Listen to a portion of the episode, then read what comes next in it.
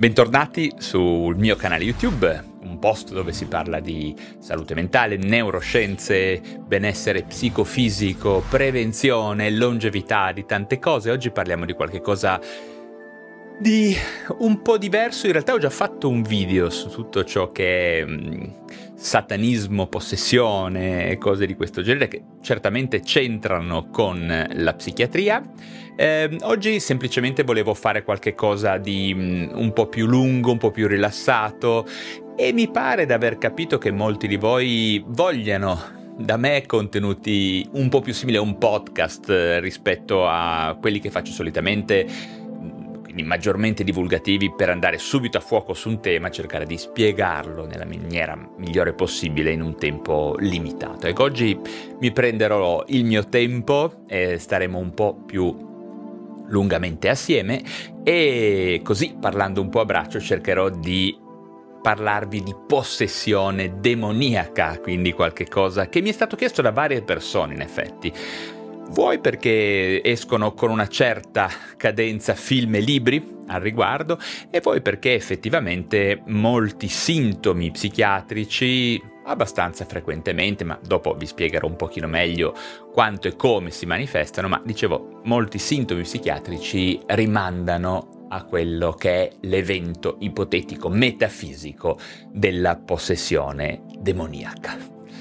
Allora, ehm, per iniziare eh, conviene subito, insomma, ricordarci che i rapporti fra ehm, la psichiatria e il mondo chiamiamolo metafisico e esoterico, sono una storia antica, mm, addirittura antichissima, mi viene da dire. E, mm, infatti è piuttosto noto che mm, nei, nei tempi remoti tutte le manifestazioni comportamentali e i vissuti, chiamiamoli anomali, per usare un termine molto generale, ma comunque connotati dal fatto di essere disturbanti e, e bislacchi, insomma, eh, di chi viveva in una comunità, no? una comunità, quelle antiche, eh, e, e, aveva ovviamente la sfortuna di soffrire di una malattia mentale, ebbene questa combinazione quindi di sintomi, che all'epoca non si sapeva che erano sintomi, in un contesto di una malattia mentale allora non ancora riconosciuta,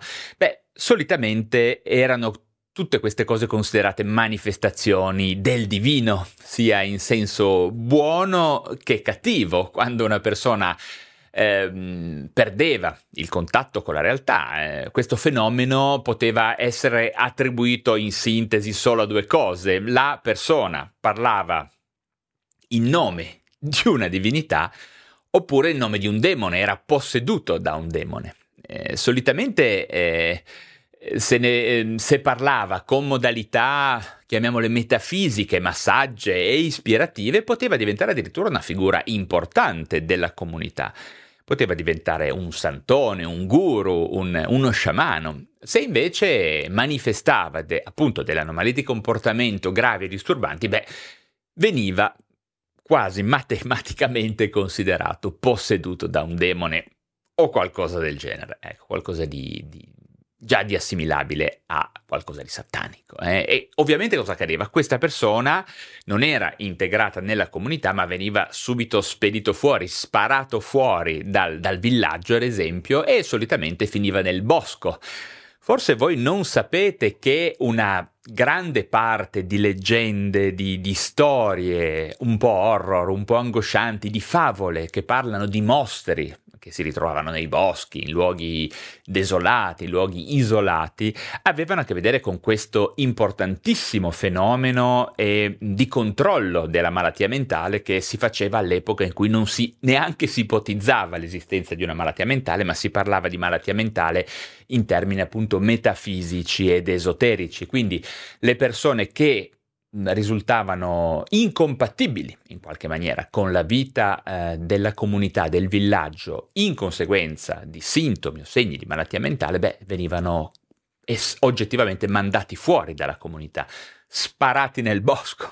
E qui nascono le prime leggende, appunto, in cui questi uomini del bosco eh, prendevano la forma di elfi, la forma di streghe, la forma di mostri, di zombie. Eh, prendevano parte alle narrazioni delle favole, alle mitologie locali, mitologie poi in realtà diffuse in tutto il mondo perché la malattia mentale è, era ed è diffusa in tutto il mondo. E quindi questo in sostanza era un modo per mettere le persone normali, eh, fra 5 virgolette, considerate normali, al riparo da possibili intemperanze, aggressività o violenza di chi veniva mh, impossessato da un demone o in questo senso ovviamente da una malattia mentale che all'epoca semplicemente non era possibile da controllare e da gestire in un contesto di questo genere. Questo eh, per chi si occupa di storia della psichiatria è, è, è, storia nota. In realtà magari qualcuno di voi aveva piacere ad avere questa informazione che è trasversale a quella più generale della possessione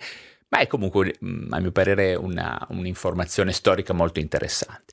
E in seguito l'evoluzione e la chiamiamola la sovrapposizione delle religioni, ehm, ha sempre eh, un po' rispettato questo copione, no? Cioè se, se, eri, se eri cattivo, eri impossessato da un demone, se avevi dei sintomi più estatici, più ispirati, più ehm, in qualche maniera consoni al credo religioso dell'epoca, beh allora diventavi un santo o qualcosa del genere, no?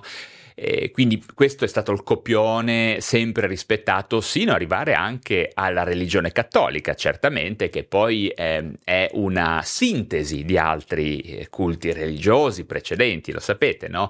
Eh, la Chiesa Cattolica Romana sostiene che la sua origine sia da attribuire al, al momento esatto della morte, della risurrezione, dell'ascensione di Gesù Cristo, avvenute approssimativamente nel 30 d.C., visto l'età in cui eh, Gesù morì. E, ehm, e, a seguire la cultura cristiana fu eh, istituita e edificata poi dagli apostoli, no? Questa è un po' la narrazione, chiamiamola tipica.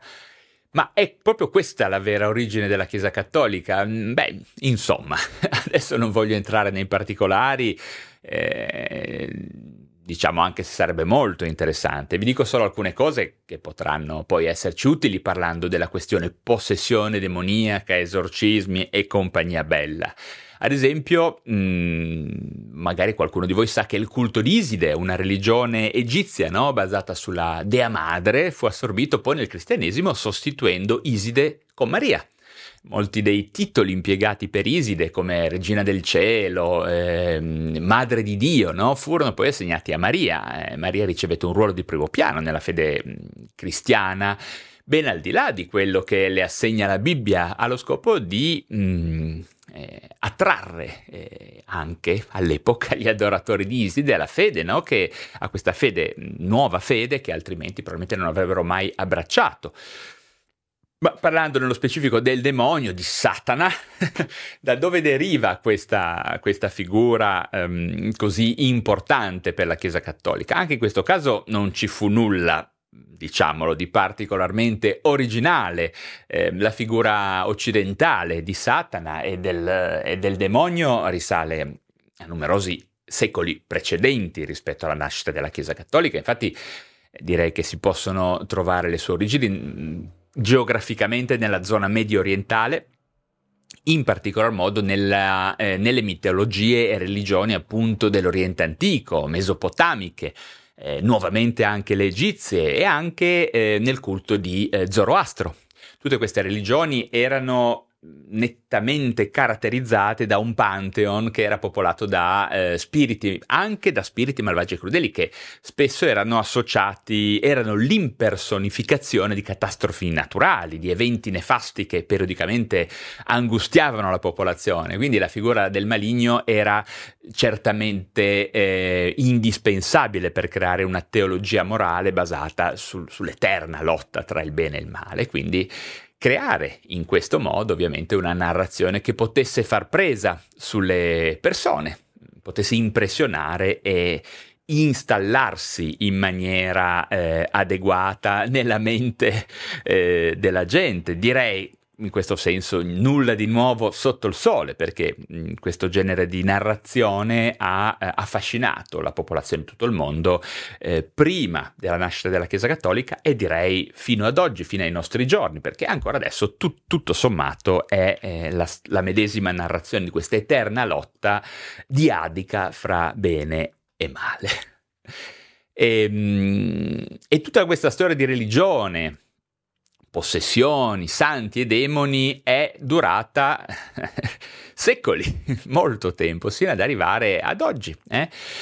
Ma come si arrivò lentamente a prendere consapevolezza dei rapporti tra possessione demoniaca e malattia mentale e più in generale tra manifestazioni metafisiche e anomalie e disturbi psichiatrici, eh, intendo mh, sia che si trattasse di santi o di demoni, ovviamente. Eh? Come si è arrivato a, a, questa, a questa consapevolezza? Beh, anche in questo caso la storia è lunga. Um, vediamo che nel corso, diciamo, io salterei mh, diciamo, diverse centinaia di anni per arrivare un po' al, al clou della storia. Eh? Infatti nel corso di tutto l'Ottocento, i primi del Novecento, in realtà la psichiatria ha iniziato ad esplorare eh, in maniera metodica e critica e scientifica i fenomeni che erano tradizionalmente associati al mondo metafisico e esoterico. Eh, e anche i fenomeni straordinari che erano parte della narrazione eh, cattolica.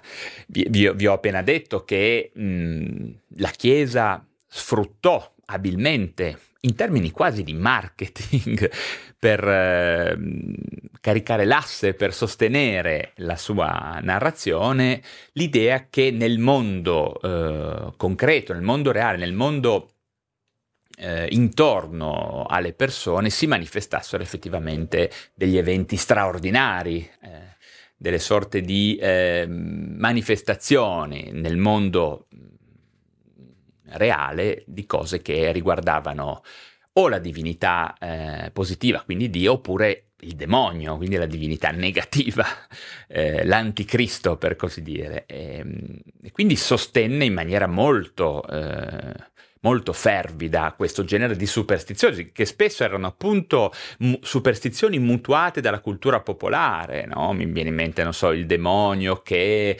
Eh, che cerca di fregare il contadino sul ponte, il demonio che si accoppia nuovamente con la contadinella o con la, la, giova, gio, la giovane virgulta, eh, oppure appunto il, le, le, voci che sentivano i santi, le, le persone ispirate. Ecco, diciamo, erano tutte eh, storie, tutte narrazioni che derivavano anche in parte da una cultura popolare, quindi dalla superstizione. Beh, la Chiesa è stata decisamente brava, eh, eh, anche in termini di marketing, a sfruttarle per eh, sostenere la, le, i propri valori, le, proprie regole, i propri valori. Ecco. E, questa interazione comunque poi ha dato origine a eh, interazione fra eh, metafisica e psichiatria, ha dato origine a studi approfonditi, eh, rivelando spesso, direi, la, la, natura patologica poi di molte manifestazioni che precedentemente erano interpretate appunto come metafisiche e paranormali. Questa la Chiesa non piacque molto in questo periodo storico. E tra questi fenomeni c'erano senz'altro la possessione demoniaca, che inizialmente eh, venne bollata quando, appunto anche per quello che diceva inizialmente la psichiatria e per la corrente di pensiero, la psicoanalisi che era in quel periodo associata completamente alla psichiatria, veniva bollata come isteria, ovviamente. Eh, in particolare vediamo che mh, durante la prima metà del Novecento la psicoanalisi eh, fondata da Sigmund Freud, tutti lo sapete, un, ebbe un forte impatto sulla comprensione della mente umana. Freud credeva che molte delle esperienze mistiche religiose e di possessione, di indemoniamento, fossero in realtà manifestazioni di desideri, desideri repressi, di traumi inconsci, traumi antichi e che poi tutto questo prendesse la forma di manifestazioni isteriche, ehm, per dirla molto rapidamente, in maniera super sintetica, no? di crisi, di conversione, di comportamenti fortemente istrionici, eh, eclatanti, che riguardavano in realtà prevalentemente il sesso femminile, ma non solo. Eh. E poi Carl Jung, che è appunto contemporaneo e inizialmente collaboratore e eh, discepolo di, di, Sigmund Freud, eh, introdusse a seguire il concetto di archetipi e di inconscio collettivo, suggerendo che alcune di queste esperienze mistiche potrebbero essere state addirittura condivise a livello mh, culturale, appartenere in qualche maniera a delle narrazioni condivise da ogni essere umano sulla Terra, cosa che effettivamente accade, no? quasi a livello del proprio DNA e della propria coscienza, il famoso inconscio collettivo. E quindi non, essere, non, non, erano considerate solo psicopatologie della sfera individuale o individualmente patologiche, veniva esteso il concetto a qualcosa di più mh, incarnato in tutta la specie umana, con Jung. Ma in realtà vediamo che questa storia poi è ancora precedente eh, a, eh, alla psicoanalisi, a, a, Freud e a Jung. Infatti per un certo periodo, fra eh, direi l'ultimo mh, mm, quarto dell'Ottocento e gli inizi appunto del Novecento, in tutta Europa la giovanissima scienza psichiatrica, ehm, scientifica chiamiamola, perché poi la psichiatria è sempre esistita in qualche maniera, ma la psichiatria scientifica che nacque in quel periodo fu protagonista di una vera e propria campagna ideologica, anche in parte contro la religione, la Chiesa cattolica e soprattutto con contro le sue manifestazioni più metafisiche e di superstizione. Quindi appunto le possessioni demoniache in primis, ma anche le visioni, eh, le allucinazioni uditive, le manifestazioni del maligno, l'estasi, le profezie, insomma tutti quegli mh, ipotetici fenomeni soprannaturali che da sempre riempivano di speranza e meraviglia la mente dei fedeli. E, come dicevamo prima, di fatto rappresentavano e direi, ahimè, rappresentano ancora il modello di business della Chiesa Cattolica, per così dire. E, ehm, certamente c'era ancora l'idea, ehm, c'era e c'è ancora l'idea geniale eh, in questo business di confortare la gente rispetto al fatto che dopo la morte ci sarà un'altra esistenza, no? Ehm, insomma, per tentare di far credere alle persone eh, questa specie di delirio, come fare?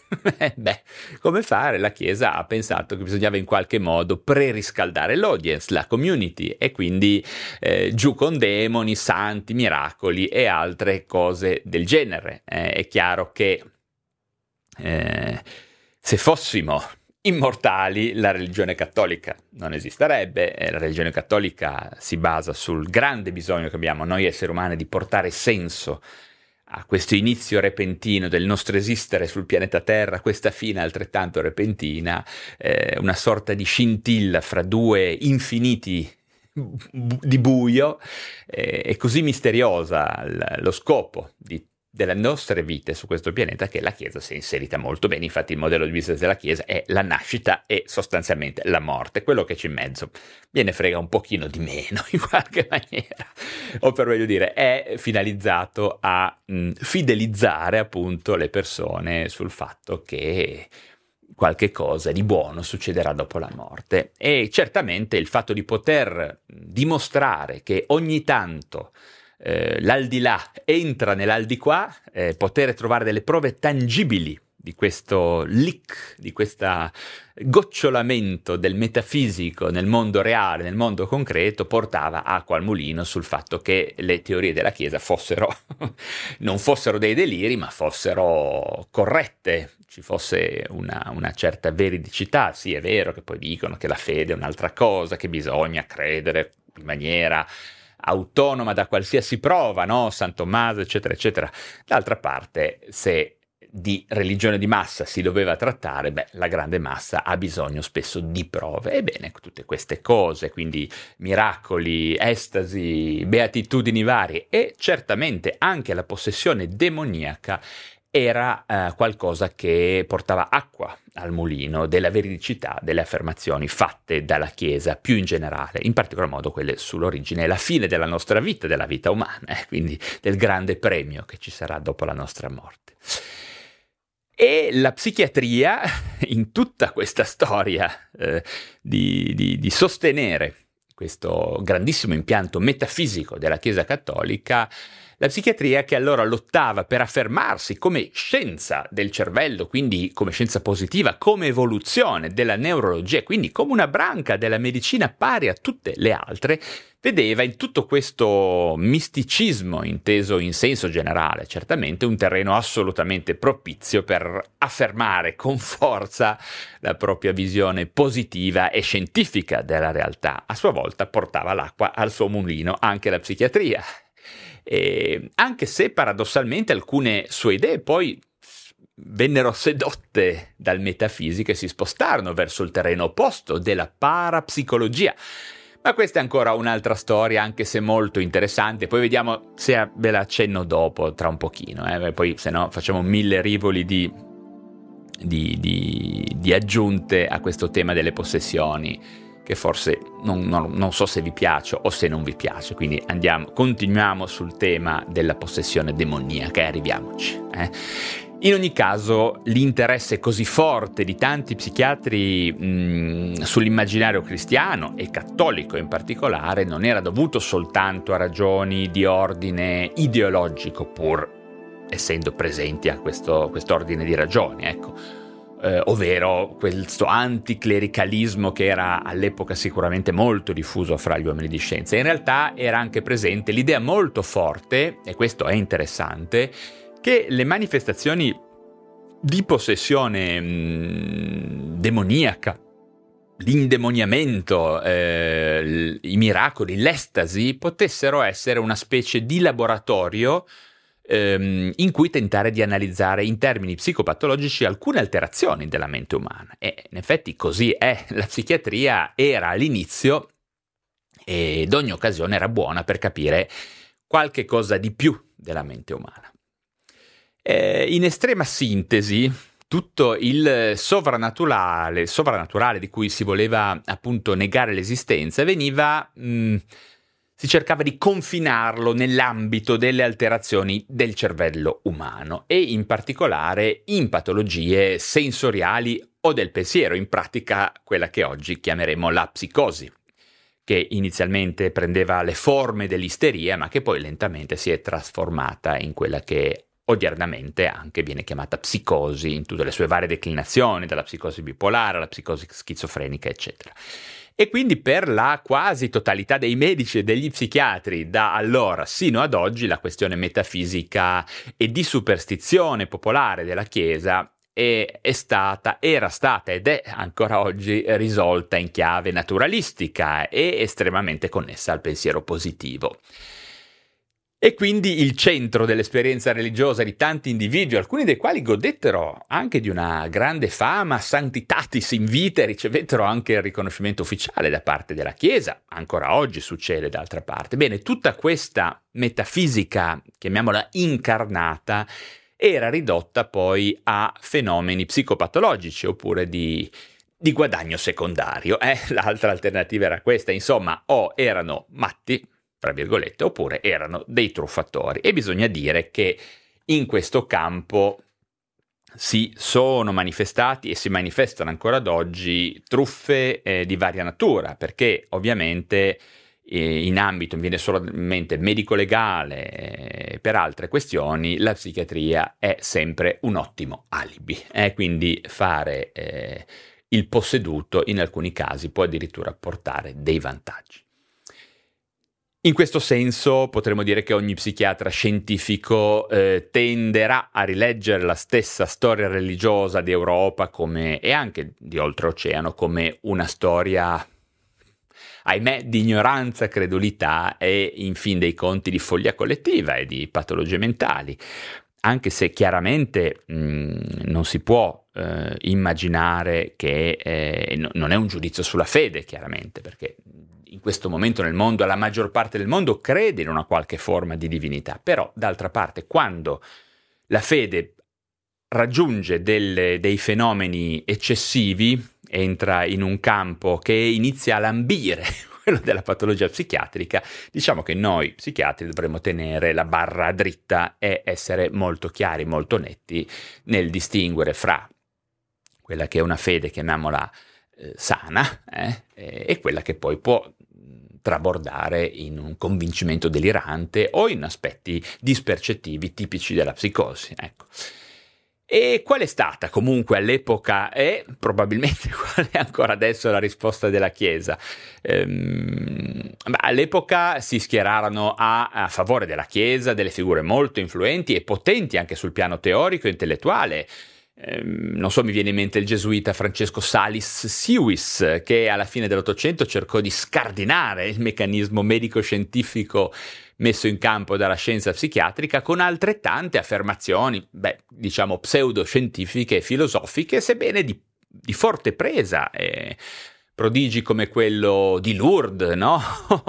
o la vera epidemia di possessioni demoniache che, che, fu presente in Europa e nel nuovo continente a inizio Novecento, perché molte erano le segnalazioni, se andiamo a vedere nella storia della psichiatria, nella storia della religione cattolica, le segnalazioni di, di, di possessione demoniaca, bene, tutti questi eventi non potevano per questa parte di, diciamo, di difensori della Chiesa Cattolica non potevano essere liquidate semplicemente come casi di patologia mentale, anche comprensibilmente eh, dal canto loro. Ecco, ci fu poi, ecco, mi viene in mente un altro gesuita, eh, Joseph de Bogno, mi sembra, anche lui a cavallo tra 800 e 900, anche lui portava argomentazioni pseudoscientifiche a favore della realtà dei fenomeni metafisici connessi alla religiosità cattolica. Ripeto, erano tutte mh, importanti eh, manovre di sostegno all'idea che più in generale la fede cattolica avesse dei basamenti eh, solidi anche in questo mondo sensibile, non solo nell'aldilà, ma anche nel mondo reale, nel mondo concreto.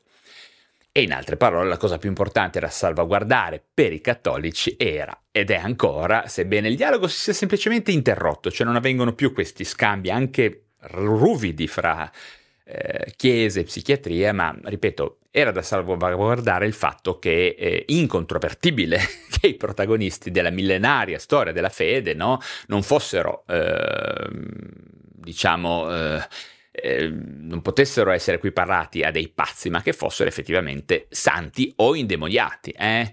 Eh, non erano personaggi da manicomio che credevano di parlare con Dio, di essere posseduti da Satana. Questo la Chiesa, ovviamente, cercò di rimarcarlo nella maniera più forte possibile. Accennavo prima rapidamente al paradosso della parapsicologia, questa deriva che prese poi la psichiatria eh, dopo l'inizio del Novecento. Infatti la parapsicologia come disciplina pseudoscientifica iniziò a prendere forma negli anni 30 e 40, anche lì fu un grande business basato sostanzialmente sulle truffe, eh? e prese forma sulle basi di conoscenze psichiatriche mh, annacquate, edulcorate e innestate ah, nuovamente su credenze popolari. E si trattava, mh, veniva venduta come lo studio dei fenomeni che apparentemente non possono essere spiegate attraverso le leggi fisiche conosciute, no? Quindi si parlava di telepatia, precognizione, psicocinesi, fantasmi, sedute spiritiche, insomma Ghostbusters, tanto per intenderci, dove effettivamente eh, nel film Ghostbuster vediamo una, de, delle specie di scienziati dell'occulto, no? eh, l- la, cui origine era proprio da psichiatri eh, deviati. Eh, mentre alcuni ricercatori erano quindi convinti dell'esistenza di questi fenomeni, altri erano scettici e credevano che molte di queste manifestazioni fossero di fatto il risultato di inganni, autoinganni, patologie mentali, bias cognitivi e cose di questo genere. Ovviamente nel corso dei decenni nessuno è mai riuscito a dimostrare la consistenza di questi fenomeni, né parapsicologici, né di chiesa, né di altre cose di questo genere, insomma.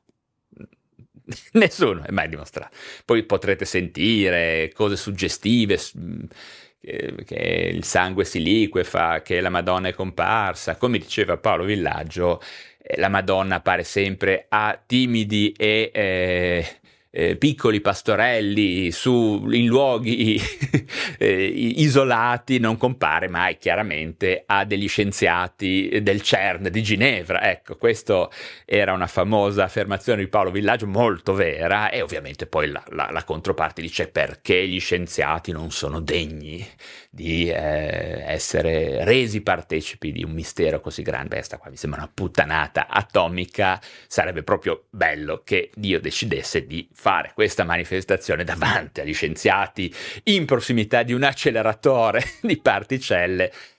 Sarebbe a posto, ecco, ma questo non avviene. E lì poi allora entra in campo il fatto che la, chiesa, che la fede non deve essere basata sulla superstizione, sulle prove, ma su un moto del cuore autentico, illuminato, eccetera, eccetera, però poi vanno alla ricerca degli indemoniati, de, dei miracoli, di cose di questo genere, quindi qua c'è tutto una diatriba, direi una diatriba millenaria che non risolveremo qua. Eh? Ma arriviamo quindi ai giorni nostri, arriviamo finalmente al tema specifico della possessione demoniaca. La domanda è semplicemente questa. Esistono ancora casi in cui delle persone manifestano quella serie di segni eh, e sintomi, viene a dire, tipici della possessione eh, demoniaca, del, della possessione satanica, eh? Si ritrovano ancora in giro là fuori delle persone per cui ci possa essere il dubbio che sia in corso una possessione da parte di Satana?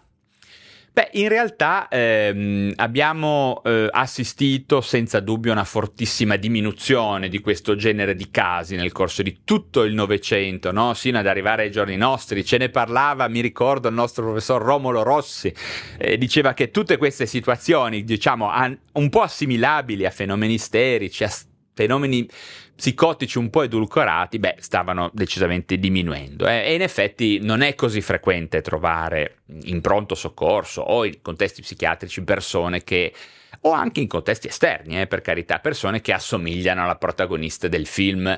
Eh, L'esorcista, eh, perché poi eh, questo è ovviamente quello che accade eh, nell'immaginario delle persone, l'indemoniato è qualcosa di simile e anche gli indemoniati poi diventano qualcosa di simili a questi film. E questo dovrebbe insospettire perché eh, ogni volta, insomma, è un po' troppo stereotipata la figura del posseduto se eh, poi è veramente la coppia carta carbone di Reagan del film L'esorcista. Ecco, questo dovrebbe essere un, un, qualcosa che pone un po' il sospetto se effettivamente non ci sia ancora una sorta di suggestione di gruppo che poi influenza indubbiamente le manifestazioni psicotiche. Ecco. Personalmente, nel corso della mia carriera ventennale, potrei dirvi che ho osservato, ci pensavo prima di iniziare a registrare, direi che ho osservato solo tre casi. Eh, sto parlando di due pazienti schizofrenici e di una paziente bipolare molto grave, una bipolare tipo 1 molto grave. Sono stati casi piuttosto impattanti sul piano emotivo, certo, perché, e anche sul piano della sofferenza soggettiva delle persone, anche perché poi erano accompagnati da familiari, da realtà familiari molto ehm, preoccupate molto scioccate, eh, estremamente anche loro traumatizzate, direi, da questo evento che era accaduto al loro familiare. Mm.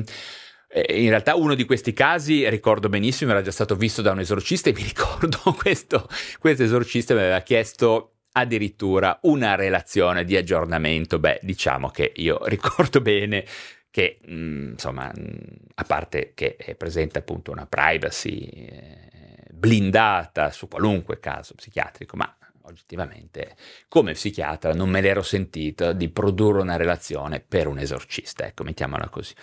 Anche perché poi c'è tutta un'interessante storia connessa al fatto che quando la Chiesa intravede eh, la possibilità che una manifestazione demoniaca non sia effettivamente il demonio, perché la Chiesa ancora oggi fa gli esorcismi, ragazzi, c'è un esorcista, ci sono più esorcisti in Italia, famoso il caso di padre Amort che ha fatto un film, adesso c'è stato un film con eh, Russell Crowe, peraltro una cagata pazzesca, io me lo sono guardato perché sono appassionato di film horror, ma devo dire un film pessimo pessimo. Iniziato benino, poi è andato avanti male, proprio male, male, male. E quindi, appunto, il famoso padre Amort, ehm, pace all'anima sua, sarà sicuramente in paradiso. Eh, beh, lui era, eh, era, un esorcista molto famoso che ehm, rendeva lustro a questa attività della Chiesa che è ancora presente. Ecco, ripeto, quando la Chiesa ha dei dubbi sul fatto se sia effettivamente presente o meno una possessione satanica e non una patologia mentale, beh, in quel caso lì, non so sapete, che chiede spesso la consulenza di uno psichiatra che dovrebbe essere di comprovata fede cattolica. A me un paio di volte hanno chiamato, eh, ha chiamato eh, un vescovo eh, a cui poi ho detto chiaramente che forse non ero la persona giusta perché io non avrei neanche preso in considerazione l'ipotesi di una possessione demoniaca, ma semplicemente avrei cercato di aiutare sul piano medico, sanitario, psicologico e psichiatrico questa persona, poverina, che sicuramente aveva mh, mm, eh, dei sintomi e dei segni di psicopatologia grave e questo ovviamente mi, mi, mi, tagliò fuori dalla possibilità di entrare a far parte, diciamo, di questa filiera di valutazione dei casi di possessione demoniaca da parte della Chiesa, perché lo, lo psichiatra, e mi sembra una follia, dovrebbe essere di comprovata fede cattolica. Questo è un problema perché? Beh, perché si rischia in questi frangenti di rimandare una diagnosi adeguata e un aiuto immediato e tempestivo. Se iniziamo a pensare che ci possa effettivamente essere Satana eh, all'interno di una persona, ragazzi, vuol dire rimandare l'inizio di una terapia adeguata, esporre la persona al rischio di qualche gesto, magari anche autolesivo o suicidario, insomma, non ci siamo proprio. Ecco, in questi casi qua io credo che lo psichiatra sarebbe meglio essere, come dire, mh, mm, non dico non, non credente, ma quantomeno abbia un approccio laico alla situazione e moderno, mi viene da dire, ma ripeto, su queste questioni che sembrano scontate e che dovrebbero essere scientificamente affrontate, ci sono ancora in corso delle discussioni, specialmente in Italia, eh? questo vale la pena rimarcarlo. In ogni caso, appunto, al di là dei sintomi osservabili eh, in questi tre casi che ho visto io, che erano, lo ripeto, piuttosto di maniera, eh, per così dire, abbastanza banali, anche se impressionanti, eh, ehm, perlomeno per chi ha come me appunto una forte cultura di film horror, risultavano eh, insomma estremamente aderenti a questi, a questi copioni. E quindi veniva da pensare che era un pochino la forma, questa possessione che osservai era la forma che prendeva la psicosi verniciata da questa serie di, di, di, cultura popolare che ormai nella testa delle persone è legata appunto a film, a narrazioni, l'esorcista, eccetera, eccetera. Eh.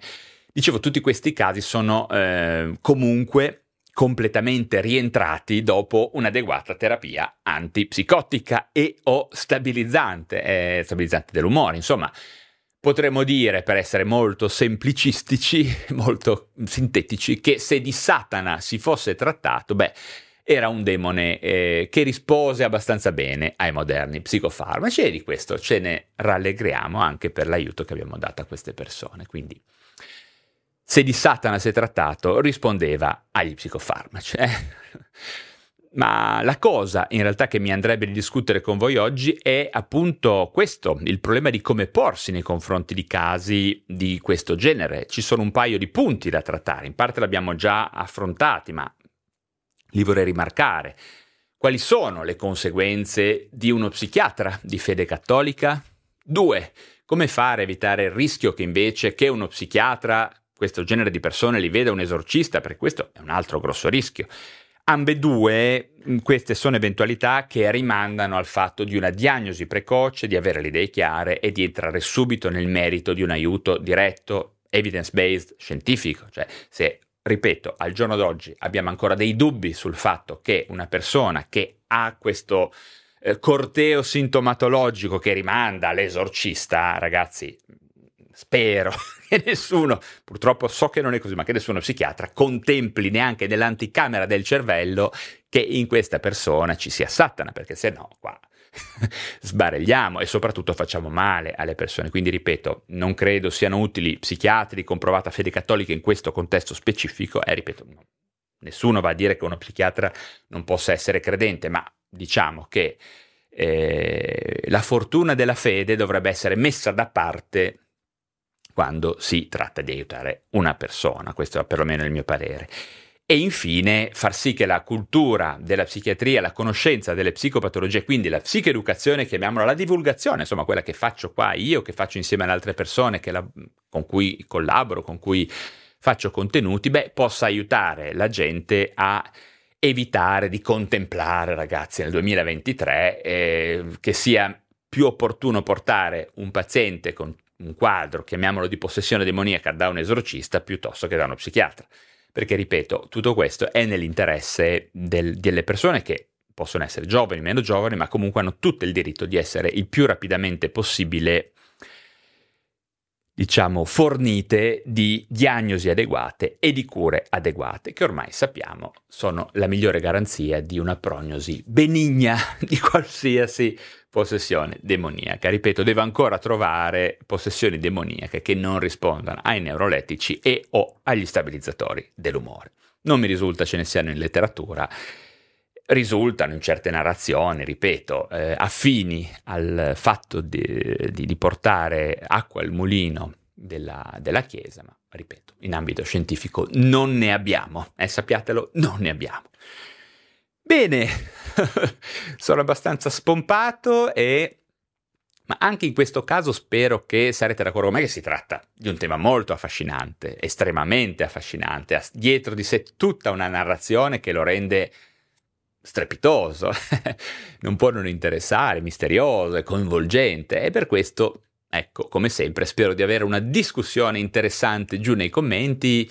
Spero che vi esprimerete sia che siate a favore di questo mio punto di vista, di questa mia prospettiva, o che siate contro. Mi raccomando, fatelo con giudizio, fatelo con garbo, con gentilezza, ma fatelo eh, perché ehm, c'è proprio uno spazio apposito sotto il video Oppure se siete su Spotify e state ascoltando il podcast Lo Psiconauta, bene, allo stesso modo potrete commentare i singoli episodi. Se non lo sapevate, ora lo sapete, quindi fatelo e commentate gli episodi perché lì an- potrò andare anch'io a vedere quello che mi scrivete. Eh?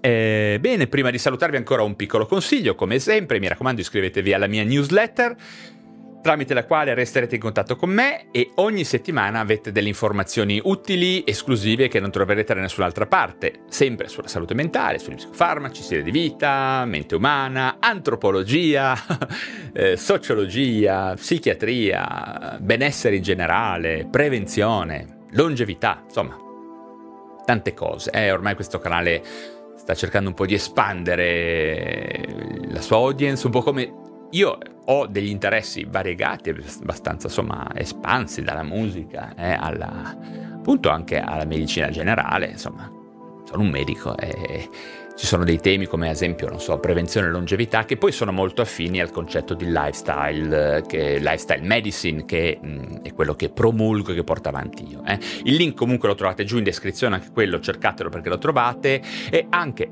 Ovviamente, cosa molto importante, se in futuro riprenderò a fare delle visite, dei consulti, delle, delle, delle visite online, lo segnalerò nella newsletter in primis, ok?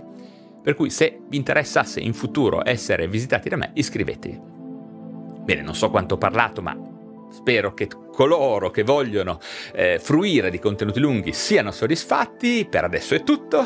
Datemi sempre un like, iscrivetevi, anzi abbonatevi per sostenere questo mio lavoro di divulgazione acquistate PsyQ, il mio ultimo libro, eh, se non l'avete ancora fatto, certamente. E come sempre ci si rivede presto per parlare di un nuovo argomento.